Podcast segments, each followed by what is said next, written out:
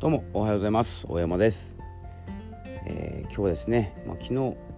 満月迎えまして、えー、まあ、ドラゴンゲートが近いとかですねいろんな話があるんですけれども、えー、何が言いたいかというとですね今日のお伝えしたいことはそこでもちょっとですね情報を絞っていった方がいいんじゃないかなと思います。え、私はですね、えー、満月とか新月とかに関して、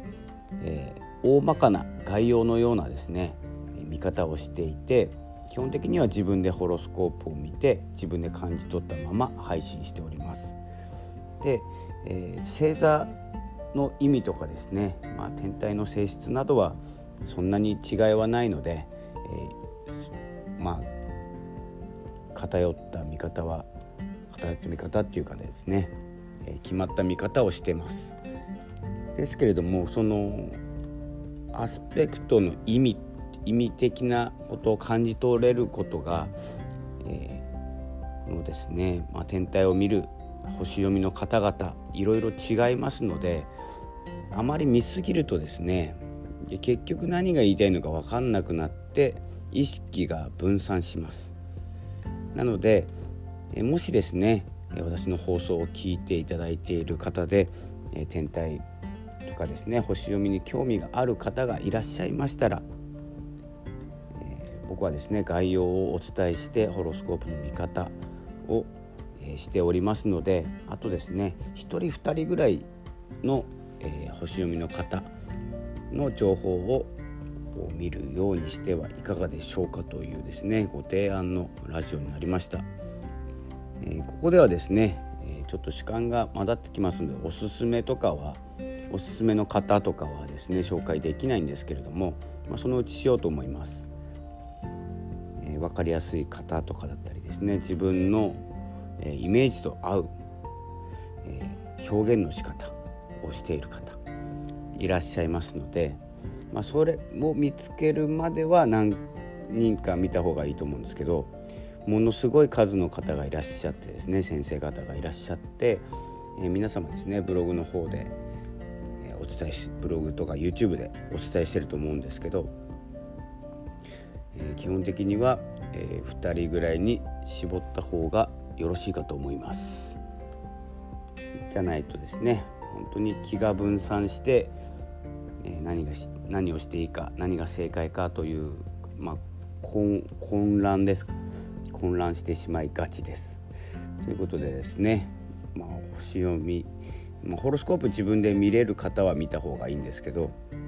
えまあ関係性なども、え自分なりでいいと思います。これは受け取ったまま感じたまま、えが叶いますので誰かが言ったから叶うとかではなくてえ自分が思ったものが叶いますそれが宇宙ですのであまり分散分散させないように、え言っていただければと思います。皆さんですねドラゴンゲートの話とか、えー、しておりますので、え今今回の満月今日今日の明けてですね明けたらもうちょっと48時間経ってしまいますので開ける前にえー、祈り祈りじゃなくて感謝。を書いていただければと思います。これはノートを用意して、えー、書けるだけ書く。時間がある限り書くということがいいと思います。今回は多めに書いていいと思います。時代が変わる人時代をですね、えー、作る加速力に、えー、つながりますので、えー、それをですね感情を乗っけて書くことでえー、叶いやすくなるというかですね、まあ、出来事は叶わないかもしれませんというお話はしましたが、えー、感情は叶うようになってますので是非ですね、まあ、YouTube とかでですね調べたら出てきます、えー、水亀座満月何をするかというですねことが出てくるんですけども、えー、関連動画かなり出てきちゃいますので、え、あまり見過ぎないようにしていきましょうということでもしですね、えー、私のですね、えー、見方がまだざっくりとして、まあ、お話ししようと思えばもう少し長めにできるんですけど、え話がなんせ長いもんですから本質を吐いてませんので、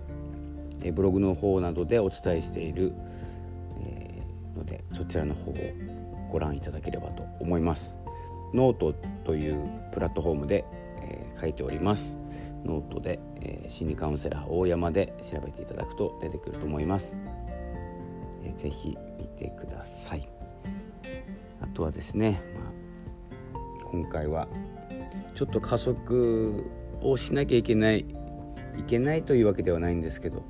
加速がつくような、えー、満月になってますので満月から今、えー、次の新月までの間は助走期間ということで、助走をつけてダッシュしていただきたいと思います。おそらくですねここ本当にエネルギー変わりますので、ちょっと意識を向けていただければと思っております。そんな感じで、えー、今日は、えー、水曜日ですね、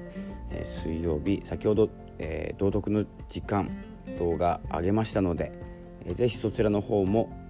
ご覧いただければと思います。YouTube 心理カウンセラー大山で出てくると思います、え、そちらの方も合わせてよろしくお願いいたします。それでは今日は今日の朝のラジオ、えー、この辺で失礼したいと思います。また明日お届けします。それでは今日も張り切ってまいりましょう。ありがとうございました。